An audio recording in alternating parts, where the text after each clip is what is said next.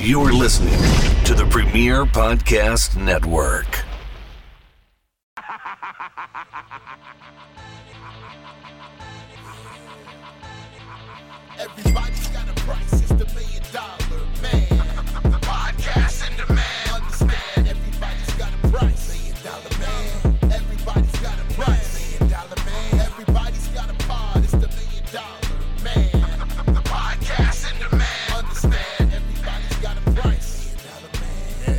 What's up, everybody? It's Marcus DeAngelo, and we are back for another episode of Everybody's Got a Pod. And of course, I am joined by the million dollar man himself, the Hall of Famer, Ted DiBiase. Ted, what's going on, man?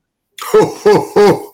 Merry Christmas and a very prosperous new year, as the million dollar man would say it. Fantastic stuff, especially coming off the heels of our last episode where you bought Santa Claus. Never thought it would be possible. Yeah, But, you uh, know, like I say, everybody's got a price.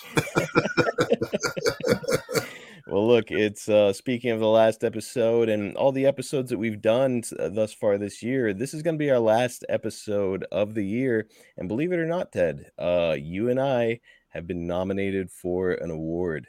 Uh, so our podcast is Wow. named a finalist for the 2024 Best Wrestling Podcast by the Sports Podcast Awards.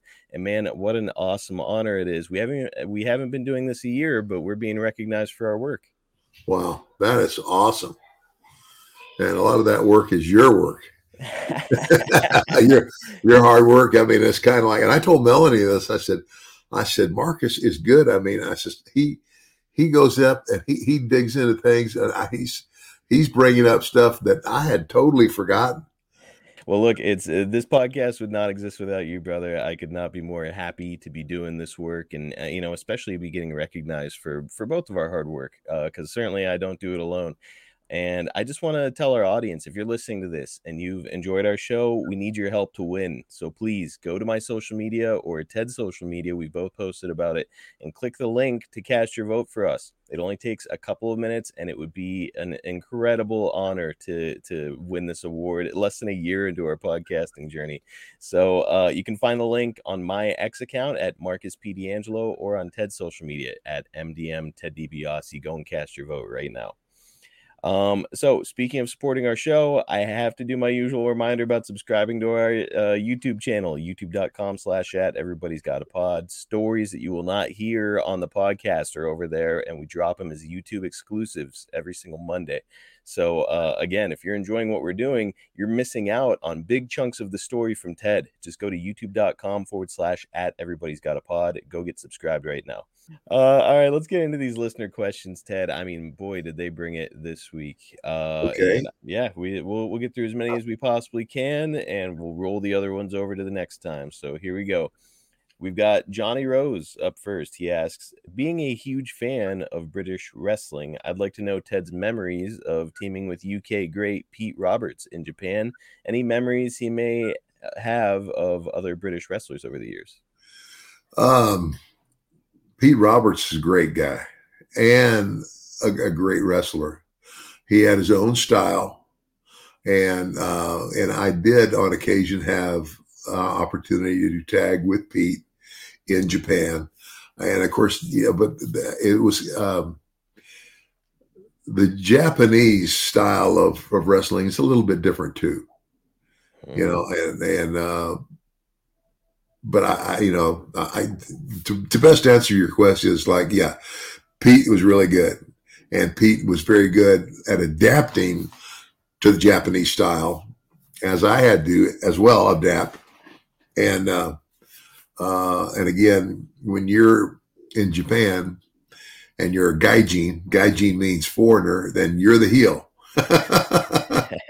you're the heel, you know, and, and uh, unless, of course, uh, the fans and, and sometimes can will turn you babyface depending on you know your your work. But uh, no, I I had a world of respect for Pete and uh, very good, U- unique, unique style, and I, I guess I would call it a more British style, and I enjoyed it. I thought it was great.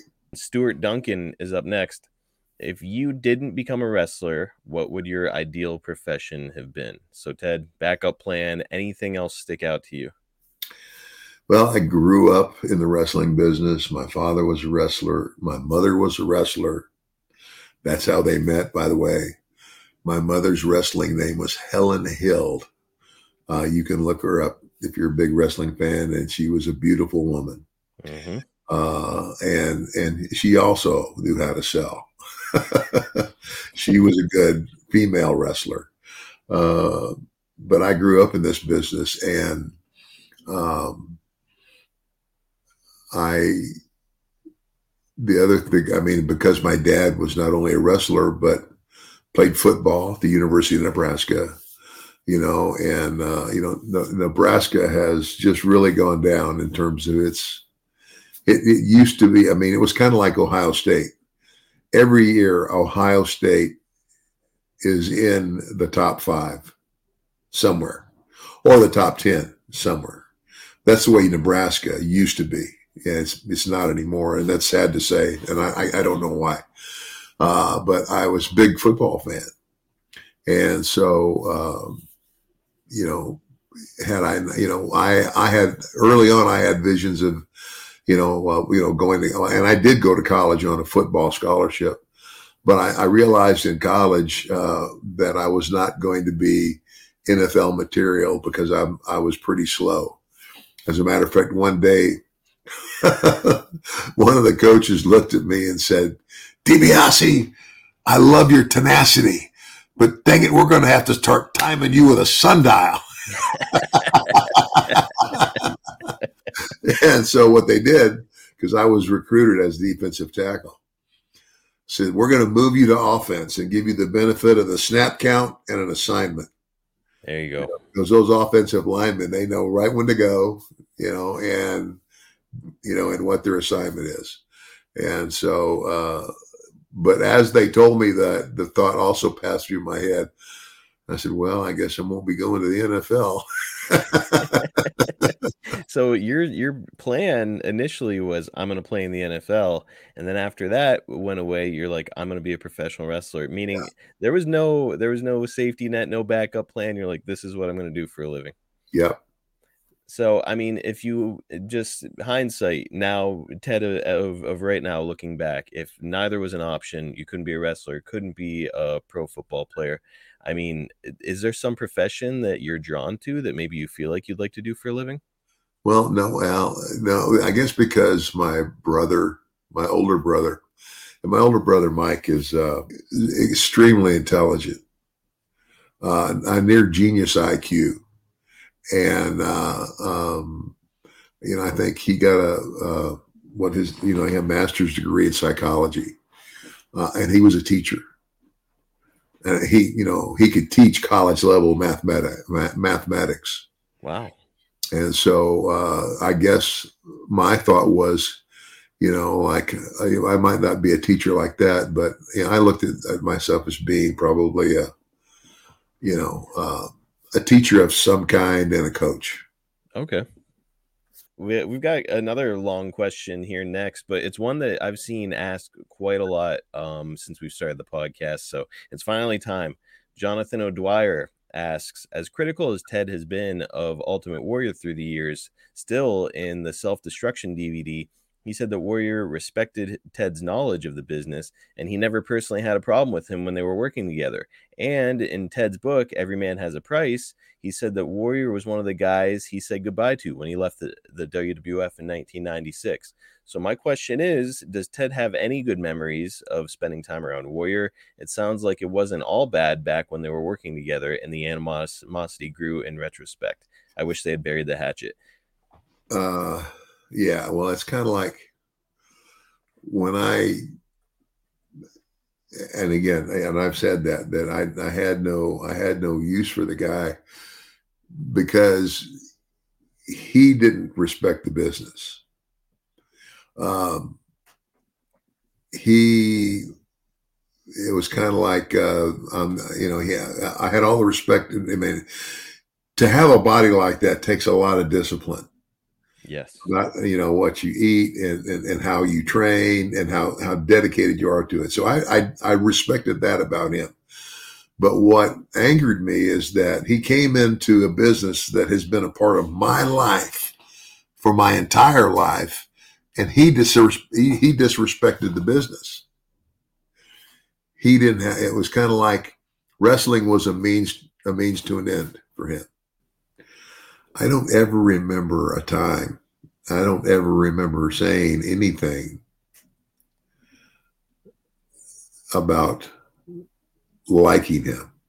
Right. Uh, I did not like him, and and that's. I mean, there's there's you know what other. I mean, he. I did. Did I know him personally enough? No, and I don't think anybody got to know him personally enough because I don't think he tried to get to know anybody personally enough. Right. You know, it was kind of like I'm telling you, it was a means to an end. And you know, um,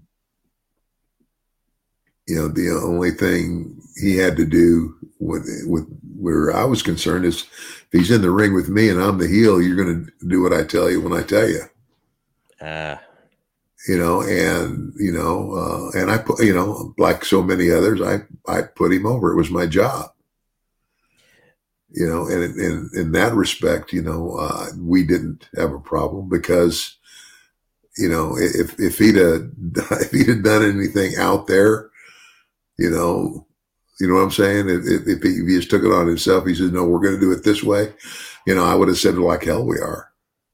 Maybe that's what. So, I mean, the quote here that this guy has from that DVD about Warriors that you said that Warrior respected your knowledge. And maybe that's kind of what we're driving toward here, where it's like, okay, he respected you enough to defer to you whenever you were in the ring with him and say, do exactly what you say when you say to do it out there, right? Yeah. yeah. Yeah, that makes sense. Okay. Uh, but yeah, so this whole thing it, it really stuck out because I was like, there is just no way that Ted was like, you know, uh, putting over Warrior in any capacity. So that's yeah. interesting. Well, and, and, you know, um, and again, uh, what fans don't know, fans don't know. I mean, you know, it's kind of like, uh, okay, let's. I'm a I'm a huge football fan. I'm a huge professional football pro pro professional football fan. So, mm-hmm. uh, okay, as a kid growing up, you know, uh, Dick Butkus, number 51, uh, you know, defensive uh, middle linebacker for the Chicago Bears, one of the toughest SOBs ever. And, and, and had the reputation of being just a, you know, I, I don't think there's anybody that didn't respect Dick Butkus you know, and I, don't know anything about his personal life or his personal history. Uh, and I don't know, I, you know, and it's like, I, I and, and, and uh, what I'm trying to say is this, it's like, here's this guy who was a phenomenal football player, but in re, but in real life, you know, how do I know that he wasn't a jerk? Right. or how would I know uh, if if if if all his teammates thought he was an asshole? And I don't think that's true either. I just, you know, it's just like all I know is what what I saw on the field and and what I what I respected as as a kid loving football. You know, uh, uh, uh, Dick Butkus was one of them, and uh, well, there was another one, Ray Nitschke. Oh yeah, uh, Packers for the Green Bay Packers. Oh my gosh, wow. Um, but you just never know. Uh, to your point, it's it's kind of like separating the art from the artist. Where I think that a lot of fans look back on the Warrior and think of him really fondly because they're like, "Oh man, uh, you know, I had this toy of him as a kid, and oh, I remember his promo, and it was fun because I didn't know what he was saying, but it didn't matter because I'm excited because he's excited." You know, like a lot of people felt that way about the Warrior, yeah. and it's like, well, and, and and you know, and and and I can't fault fans for that, right? Because they they don't know, they don't know the backside. Yeah, you know, you know, but you know, but you go, you go ask, ask 20 wrestlers that were in the business with him what they thought of him. And you're going to get the same answer from all of them. I've I've asked enough folks over the years uh, to have convinced me that maybe not a great dude. And look, I mean, you are one of the most affable, kind, easy to get along with people I've talked to in wrestling. And I feel like if it's eh, probably not all that easy to piss you off, and he certainly managed to. So it's uh, it speaks volumes. Well, yeah, yeah. What, what you know what the piss me off part was, you know, like you know, just, just kind of a, a, an arrogance or you know, like uh, uh, like a I don't give a shit attitude uh, about. Uh, in other words, uh, okay, I respected the fact that here's this guy. Oh my gosh, what a body! And and I understand how disciplined he had to be to look that good. Yeah. Okay, but that apparently he thought was all he needed because when he got in that ring, if there wasn't somebody like me on the other side of that ring who could lead him by the nose, he was helpless. There was it was like, okay, tell me, Marcus, what did you see the Ultimate Warrior do in every single match you ever had? Oh man, like the shoulder block, shake the ropes, get Shake blown the up rope. into the ring. Yeah, yeah, and that's it. that's about it. That's it. Yep. That was Um, his rep, you know, and that's that's what he could do. And and uh and and you and I don't blame any fans for for being a fan of the guy because you're a fan of the character, you know. And he's this he's this wild character, this great big bigger than life guy, and and and and uh and in, in his promos, you know, he was for me it was funny. It's like he, he talked for three minutes, and I, I'd stretch my head and go, "What did he say?" It was incoherent. And Yeah. but you know, so admittedly, I'm you know, when I'm a kid, it's like, hey, this guy's got this crazy hair and he's super jacked and he's wearing all these, you know, great colors. And so when I'm a kid, I'm like, I'm not thinking about his work rate. I'm not thinking about how long the match is. He comes out and he squashes somebody in like 30 seconds and shakes the ropes and he's excited. And so as a kid, I'm watching him, I'm like, I'm excited. Like, look at this guy, he's crazy. And- Yeah. But you know, as you get older and start to see like a guy like you or a guy like Jake, uh, guys who like really knew what they were doing in the ring, it, he just sticks out like a sore thumb. Like, holy, he's awful. He is an awful wrestler. Like, not good at all. Yeah. Uh, but yeah, it's you know, it's you know, catching people at the right time in their lives. You know, for me, I'm I'm whatever five or six. So I was like, yeah, I love this guy. But you know, now that I'm an older man, I'm like, ooh, he's awful. He's not good wrestler. you know, and I don't know, and, and you know, and I, you know, uh, I can't remember now. When did he die, He died in 2014. And what did he die of? Um, I believe it was heart failure, and it was if you if you remember, uh, he appeared on Raw. It was like the night after WrestleMania. He came out on Raw and he did a promo, and uh, he was wearing like a plastic warrior mask and like a trench coat, and then you know he took off the mask and he was very very red faced during this promo. He just didn't look well. He looked like sweaty after cutting a promo. And then here, lo and behold, it's like the next day, I believe he was in the airport, and I want to say it was Phoenix, Arizona, and uh, suffered a heart attack there and died. You know, so it's I, I think that he was difficult, or uh, pretty hard on his body with all the the stuff he was putting into himself to get so big, and Well, the training there you go. There's there's the deal. There, it's kind of like, uh, um, and I don't, I, I, I can't remember. I, I know that they eventually started testing uh, guys for, you know, steroids and stuff, but I don't know if they were doing that at the, at the time that the Warrior was with us. But They uh, did, and what's funny is, uh, you know, Warrior went away for a little bit, and then I believe he made a return in like '92 or something. Um, so yeah, he had a falling out. I, I want to say in like late '91, left the company, came back in '92 briefly, and then you know back in '96 as well, and like very very distinct difference in his physique where it's like it was very clear that they had uh, made some mandates when it came to steroid use Yeah. and like he he went from being this giant bulky huge guy to like very muscular still and and ripped uh but very lean uh same Yeah. thing happened to hogan you know if you you look at hogan from the the 80s versus the 90s it's like still very muscular guy great shape but nowhere near as big as he once was Yeah. yeah so and so you can see the effects of the steroid trial Um, okay, we can hammer on Sandalphon Frostburn, if that is your real name, asks Ted, have you ever wrestled Ricky Steamboat or Tito Santana one on one? And if so, who is better in the ring? I think Tito doesn't get the credit he deserves. So who is better, Tito or Ricky? Um, you know, Tito and I go way back. Tito Tito Santana. Uh, his real name is Merced Solis. And uh, he was the starting tight end at West Texas State. And we played football together. That's mm-hmm. how far back he and I go. And as a matter of fact, and I can't remember who broke him into the, in, into the into the wrestling business,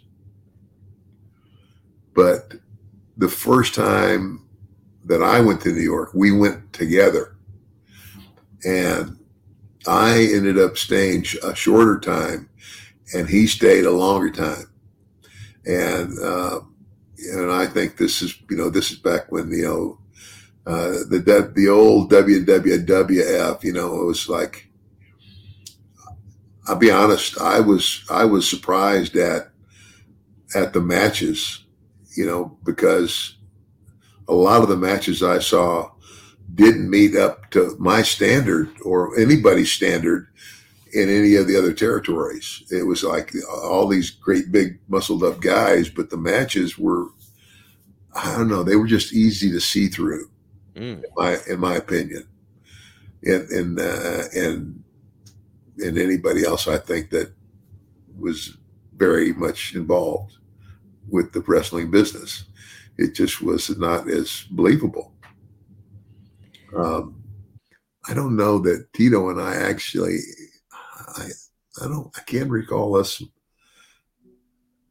We were a tag team. I don't, I can't remember if we actually wrestled each other. I think you did because I know I've seen a picture of you two out there. You're both very young in it, and he's got you in a headlock. Um, so that that picture Yeah. floating around out there. Maybe, maybe yeah, yeah, maybe a baby face match. Yeah.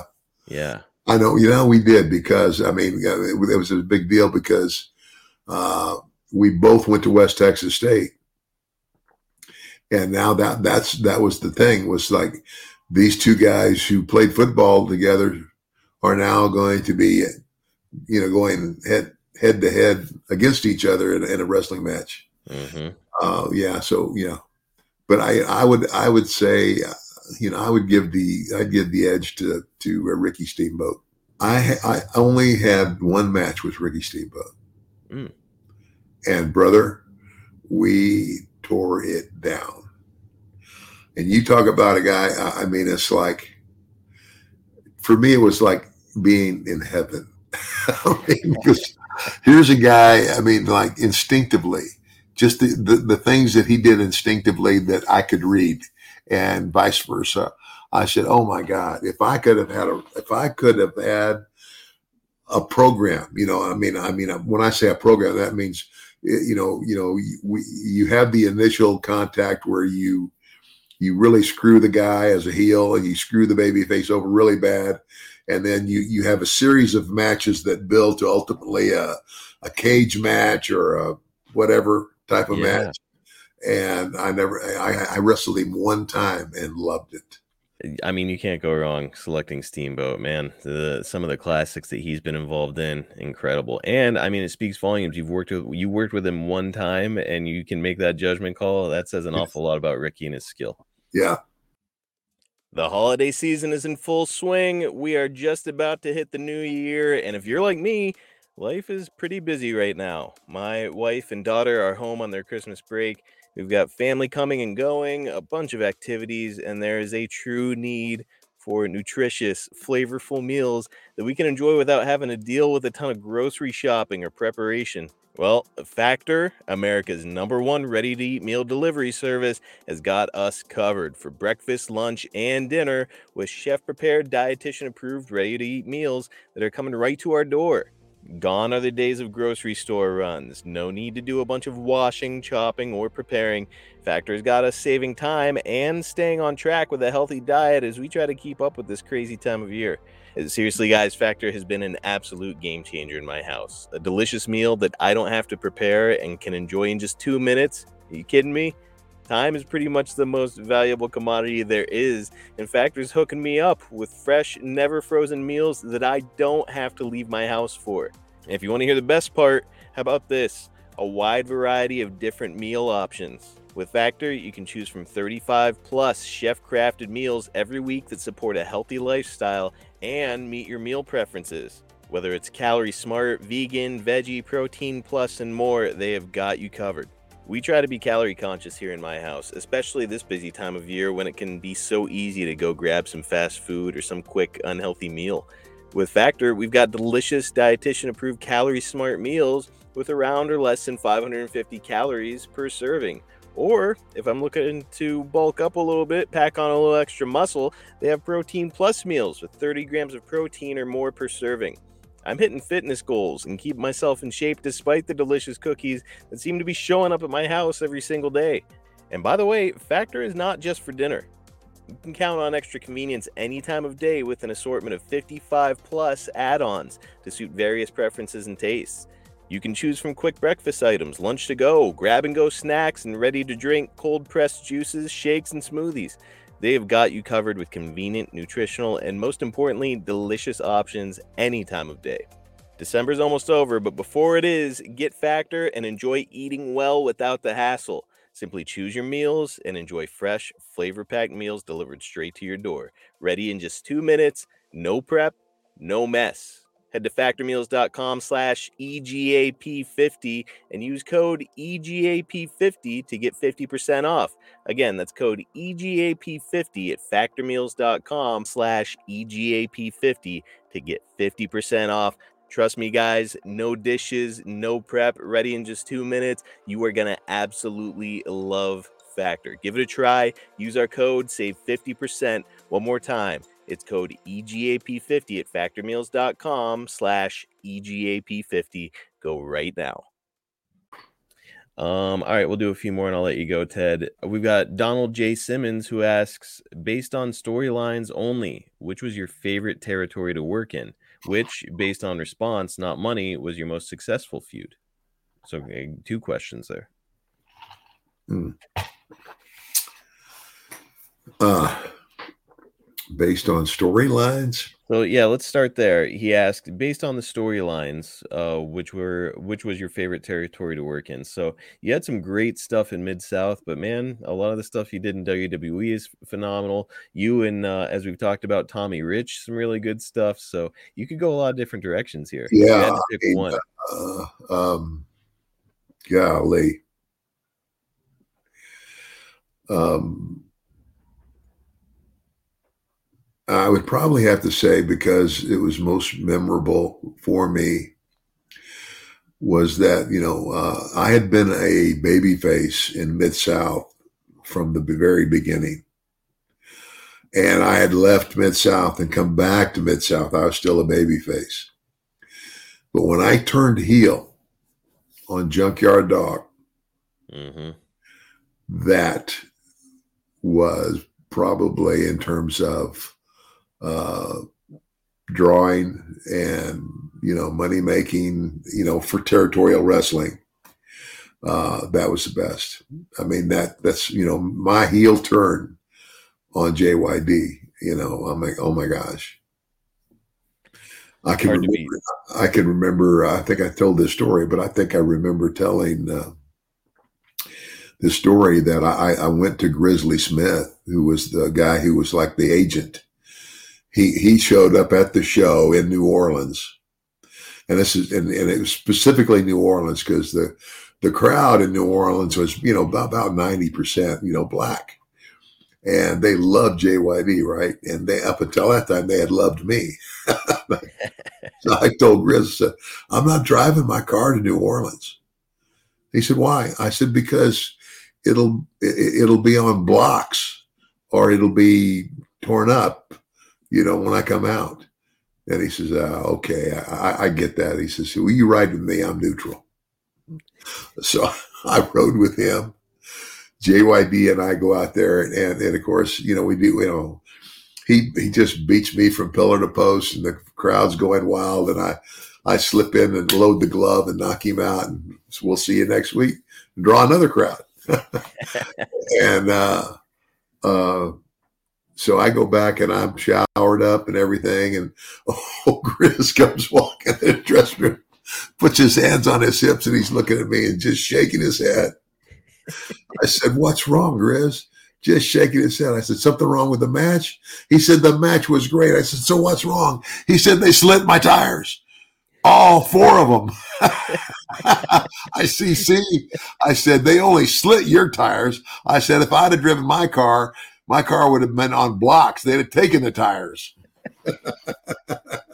so uh, you kind of answered his second question there because the second question was which based on response not money was your most successful feud so i would say that you know if you if you're inciting a crowd to put you know slash yeah. people's tires and beat up on cars uh, that's that's a pretty successful feud. It does make me wonder though, Ted, if we go the other direction and we say, okay, from a money making perspective, what was your most successful feud? You don't have to give me any figures, but who do you think you drew the most money in your career with? Wow. Oh.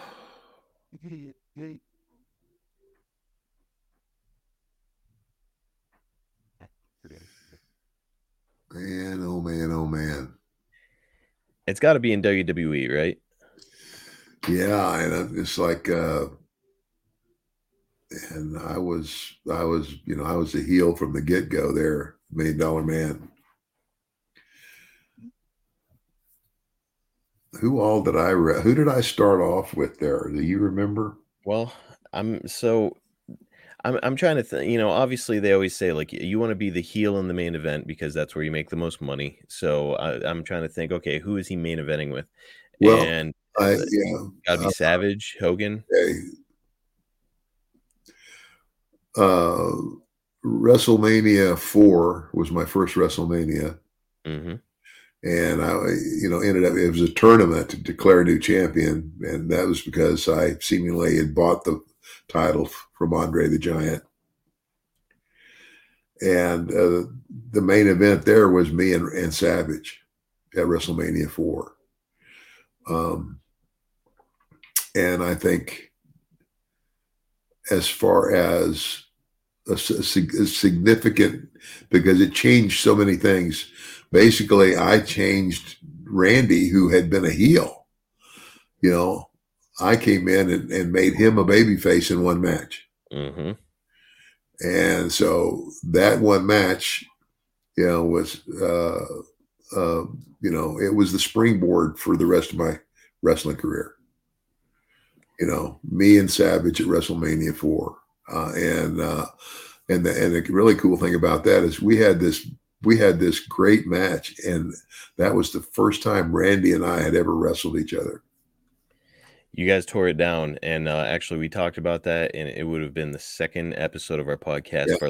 Want to go back into the archives and have a look. So, and then following that, you and Savage, as we discussed, you guys would continue a program. And I mean, we're talking about SummerSlam 88, the cage matches. Uh, you know, you're kind of working the loop with him. Is that that's got to be the most money you made? Yeah. Uh, over the course of your career, right? Yeah, I would say so. Yeah. That's that's a hell of a good run.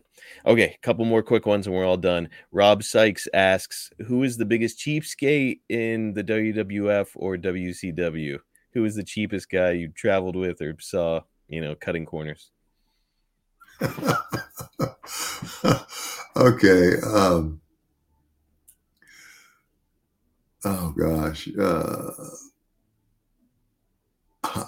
I'm going to say Savage. I mean, Randy was notorious for, uh, I mean, there would be times where like we'd fly into Chicago and we'd be be there for like we'd like we wrestle in Chicago on a Friday night, Saturday night in Milwaukee, Sunday night in Green Bay, and then drive all the way back to Chicago. Uh, you know, and to get on a, a flight out the next morning. Well, by the time you get back to Chicago from Green Bay, uh, it's it's late, and I mean, I mean, and and Randy wouldn't he wouldn't get a hotel room. He and Elizabeth would sleep in the rent a car because he was too cheap to get a room. you know, I, I didn't even factor in Liz in all this. I'm like, oh yeah, Savage sleeping in his car, and then you said he and Liz, so he's forcing his wife to sleep in a rental car. that is an, that is next level cheap. Wow. Yeah, and uh, so I mean, yeah, Randy was pretty tight. He was notoriously tight. Did you ever do that thing? I always hear about guys over the years uh, who would see who could stay in the worst, cheapest hotel. Did you ever do that, or not for you? I tried not to. Jake told me about staying in a six dollar per night hotel once, and oh man, oh gosh, did not sound. I'm good. gonna tell you. I'm gonna tell you what. You know, right here in Jackson, Mississippi, where I well, I don't live in Jackson. I live in the suburb of Jackson, but oh, I, I'm, I'm I'm telling you what. There was one hotel, and and Jackson was not a, a, a place where you often we often stayed over anyway. And when we did stay over, we we stayed over like at a, um, at, a, at you know, it was like in in uh, uh, north, going north on Highway 55. There was a, a a pretty nice hotel there, but this one, for whatever reason, every hotel in the dang city was was full. There was something going on, and we had to stay in this Dewdrop Inn that was right right on the borderline about the worst part of Jackson, Mississippi. It's kind of like you know you can hardly sleep for wondering if somebody's going to bust through your door. I can't remember the name of it. You know, like the Dewdrop Inn. I don't know. oh man, it's some of the places I've heard about. Ugh, awful. Yeah. All right, last one, and I'm letting you go. Uh, Jimmy asks, "What is your favorite food, and which city has the best?" Ted, I'm from Pittsburgh. Have you ever tried Primanti Brothers? Have I ever tried what? Primanti Brothers sandwiches, the famous Pittsburgh sandwich. Oh yeah, uh, Pretty good. pretty good, pretty dang good. But my favorite food, well, ah, you know, you know, being raised in a in an Italian family, uh, you know, uh, lasagna, Mm. Uh, spaghetti and meatballs, meatballs, uh, spaghetti and Italian sausage. All right. That's a killer. Yep. Uh, but you know the other, you know, and uh, of course now, now the other the other half of my upbringing, I spent a large portion of my life in Texas and in Arizona. So uh, you find me a good Mexican food restaurant, and I'm there. Ooh. Enchiladas and tacos, you know, and it's not Taco Bell. No, sir. Not down there. I'll even eat Taco Bell, but no, it- yeah. Uh, we had this. There was this one, the one restaurant in uh, Benson, Arizona, which is 35 miles from Willcox, Arizona, where I went to high school. hmm Benson, Arizona, is only about 50 miles from a very famous western town, Tombstone, Ah, okay. and uh, so uh, Benson, and uh, yeah, there was a uh, my grandmother's truck stop was on the west side of Benson, and she had this great big sign. I mean, you could sign. I mean, it, it looked like the size of a full eighteen wheeler, and it's and that's what it's in the shape of an eighteen wheeler. Marie's truck stop. On the other side of Benson, on the east side, going towards back towards uh, Willcox, uh, was Jesse's Mexican food. My grandmother would call Jesse's and and order us like a whole pan, like a, a whole pan of like you know uh, beef enchiladas and and all and, and the whole works. So yeah, I mean, I, yeah, you know, Italian and Mexican. Yeah, that's me. Now, what city had the best Italian that you've had? Oh yeah, yeah, yeah, yeah, yeah. Um,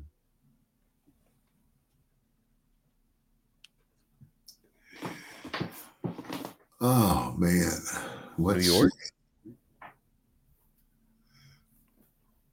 you know what? I would have to say New York. And I, am trying to think. I, I, I know I went to. It was a really nice place in Manhattan that we went, and I can't remember the name of this place. To save my life, it was so long ago.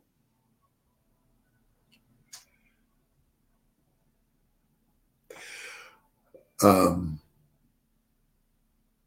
but I do. I don't remember the name of the place. But I remember one night that when when we were in there eating and having a few cocktails, that you know there was a, a back room and and all of a sudden, you know, I guess everybody was getting ready to leave from that back room and and and and, and right through through through and, and past us sitting there and out the door was uh, John Gotti. no way. yeah. Oh yeah. Yeah. that Yeah. is crazy. Yeah. Well, look, if John Gotti is eating there, you know there's some damn good Italian food there. Yeah. oh man. oh, we're not going to beat that, Ted. That's going to wrap us up for today. I'm hungry now, so we've got to go. Okay. um, but uh, man, there's plenty more questions left. We will roll them over onto the next one, so don't worry, folks. Um, next week, we're going to be back in action with WCW with a look back now to January 1997. So, our first look at 1997 in WCW. So, uh, also, you guys all know what that means. We're going to be talking about the infamous Souled Out 1997 pay per view with Ted on commentary. It is a really fun, ridiculous pay per view. So, we'll be discussing everything that happened there. Uh, before we do go, I want to remind you all that if you'd like to get this podcast with no commercials and get access to a ton of sports, entertainment, and other shows, get over to premierstreamingnetwork.com and sign up for Premier Plus. If you're a wrestling fan, you are going to love it there. There's so much content. Again, it's premierstreamingnetwork.com. Sign up for Premier Plus today. If you're enjoying our show and you're listening on your podcast app, do us a favor, like, subscribe, leave us a five star review. Helps Ted and I out a bunch. Also, do not forget to vote for us for the best wrestling podcast of 2024 through the Sports Podcast Awards.